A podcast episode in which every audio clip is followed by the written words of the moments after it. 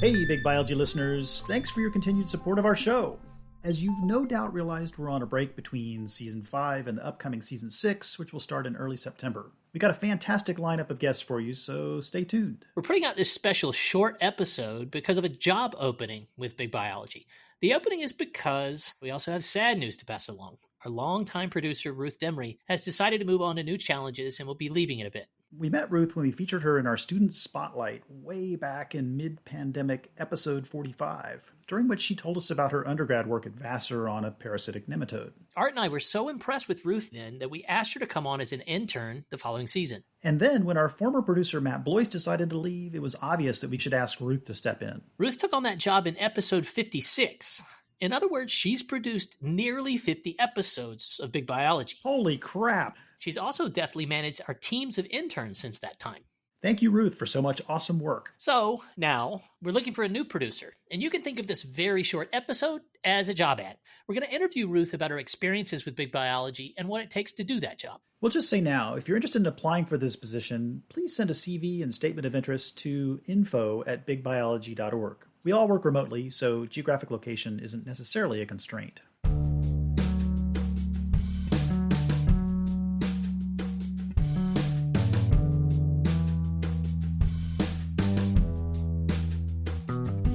Okay, Ruth Demree, super nice to have you on the show for once. We're super sorry to see you go, but um, you have been like the absolute core of our show and helping us get all the good things done and turn all of the bits and pieces of interesting conversations into great final products. So thanks so much. Thank you. It's fun to be on the other side of the curtain right now. yeah, yeah. She started with us on the other side of the curtain, right? Yeah, it's and then we, then we true. started Actually behind the curtain. Yeah. Mostly because Art and I need so much help putting on the makeup to transform the sometimes incoherent things we say into a story. And you've done a wonderful job with that. So, yeah, I mean, I just wanted to echo what, what Art's saying. It's been fantastic to have you. It's really sad to see you go, but um, we're. I wouldn't say prepared for it, but we should have always known that it was going to happen. And now that you have your master's degree, you've got lots of awesome things coming. So we wanted to just do a short little interview, basically also as a way to reach out to potential listeners who might be interested in becoming uh, the producer of our show. And uh, we're going to do that by asking you just a few short questions about your experiences and things you you know like and maybe don't like about about the job.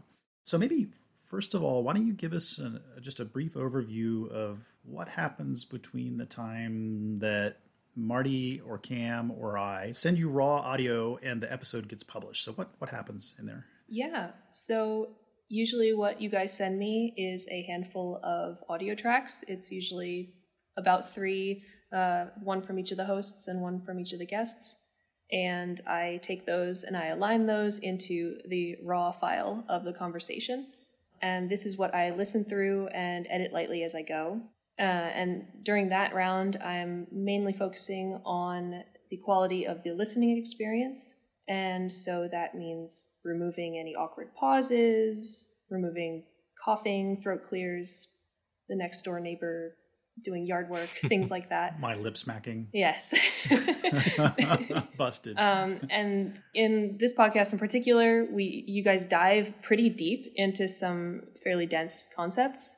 It's really important that we our audience doesn't get lost in the weeds, and so my uh, priority during the second round is sort of clarity and making the path of the conversation as clear as possible. And so this involves uh, removing any sort of redundancy, cutting down on extraneous details, reordering if necessary to make the path of the conversation clearer to the listener. And then basically it goes from a 90 ish minute conversation down to a 60 ish minute conversation. And this is what I pass on to the whole team. And then, of course, the episode also has a scripted intro which goes on the beginning.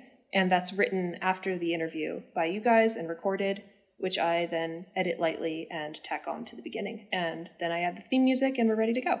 Cool.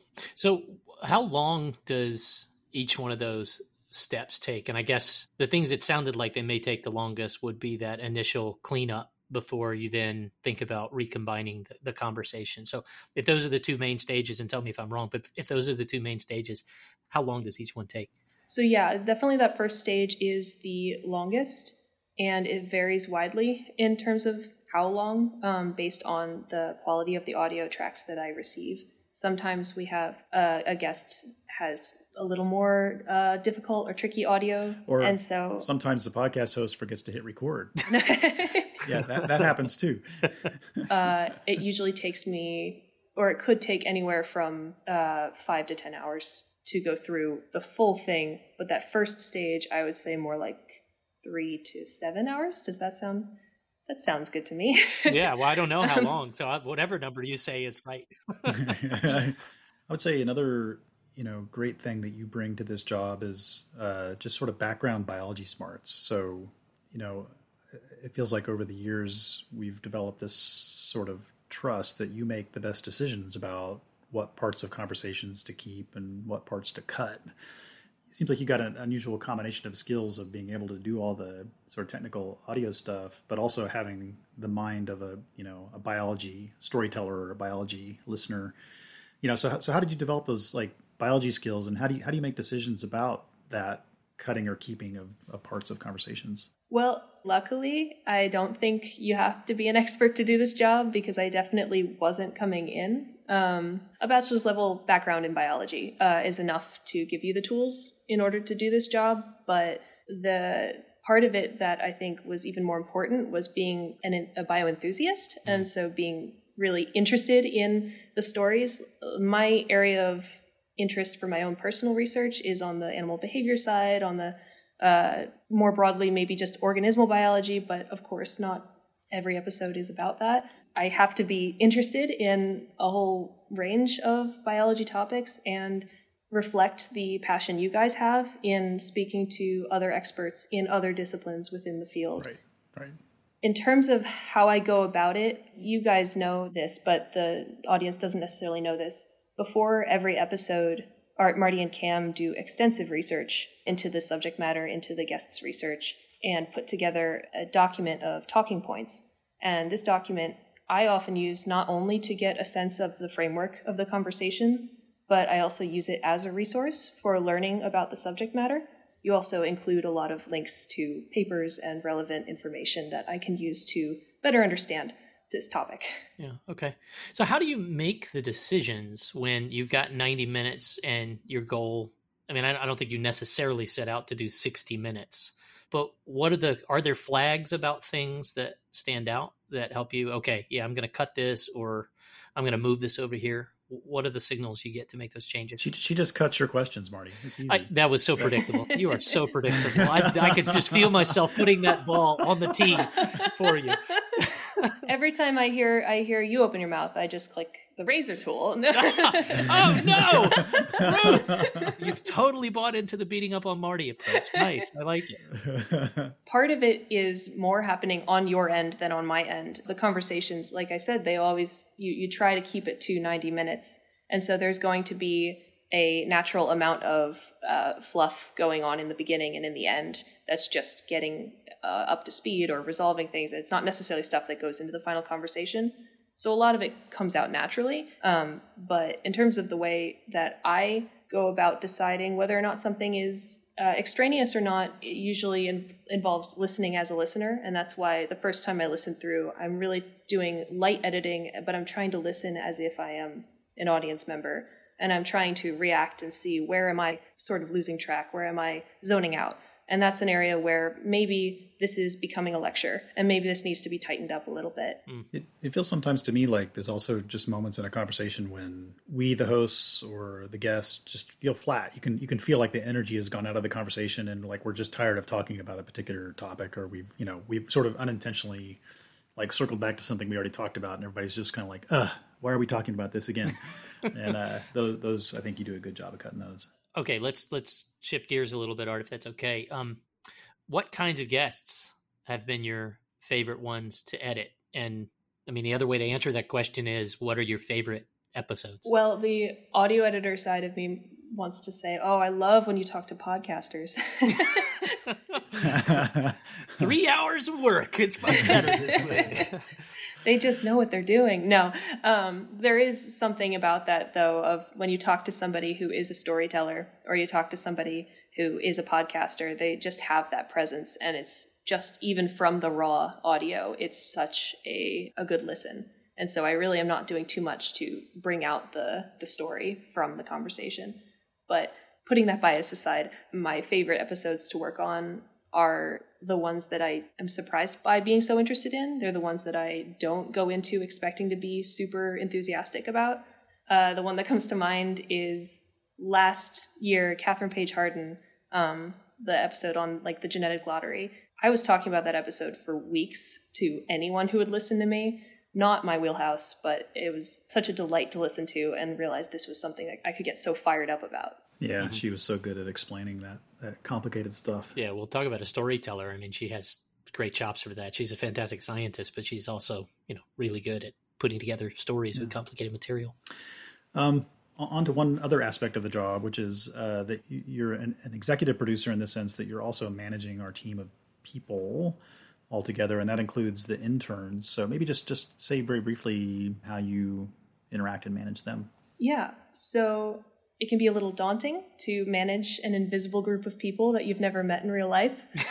Joys of remote work. that just live in this screen that we always use. Yes.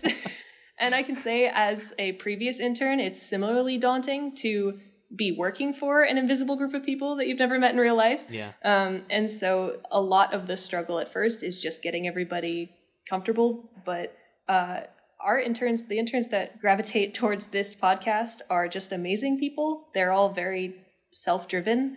And so I, they really don't need a manager breathing down the back of their neck, I feel. Uh, and so my job is sort of a breeze in that sense. It's really just uh, making sure that we're all aware of what's going on, what sort of things need to be accomplished, and then I sit back and they just do their thing. Yeah, I think it, it's so cool to hear you say that um, because that's really the perspective that we've we've taken with you. The more that we stay out of your way, I think the better the show is. So uh, the main reason I wanted to say that we've never met in person. Yeah, crazy, right? Right it feels like we know each other so well. So you and Art and me, I mean Art and I have known each other forever, but but it's crazy that we've worked so much together for so long on so many different things and we've never met in person. I don't know if that's a good or bad thing. It's remarkable that that's possible, but I kind of wish we would have had the chance. No, at some point we're going to have to get a beer together. yeah. we're going to have to, yeah. what would you do differently? Or what should we do differently? because you're walking out the door, you can say anything yeah, and yeah, no yeah. repercussions. um, I mean, there's so many factors that go into choosing guests. Sometimes it's necessity, sometimes it's our own interests. Um, but I think would be important to continue to work towards having or using this platform to give voices to scientists who aren't necessarily getting platforms like this and amplifying the voices of those uh, with really cool science who aren't necessarily being spotlighted. Mm-hmm. I I've mm-hmm. always loved the episodes where we talk to young scientists who are just so enthusiastic and doing something so new and breaking new ground and things like that. Mm-hmm. Well, then this is a great point. I mean, graduate students and postdocs, they're not as jaded as old farts. As uh... all right, Ruth, what's next for you? Well, I finished my master's, so I'm headed back to the U.S. and I'm hoping to continue to work in animal welfare and behavior research if not in a paying job, then in my own science communication projects. But yeah, ultimately, I'm keeping an open mind um, and listen to Big Bio. well, awesome. Thanks so much for talking to us about this, Ruth. Is there, like we ask all of our guests, is there anything else that you wanted to say that we didn't prompt you? I would just want to reemphasize how grateful I am to have had this opportunity for the past few years. This has been such a wonderful uh, experience for me. I feel like I have just gotten such a clear perspective on like what the field of biology is like the modern field looks like um, and it's given me so much more clarity in terms of my own professional goals. And it's also given me just so much more self-assuredness and confidence in the field and as a researcher. So thank you. That's really been wonderful. I'll always be big bio's number one fan so. Awesome. Well thanks again so much. This the show wouldn't be the same without you. Best of luck with the next steps. Thank you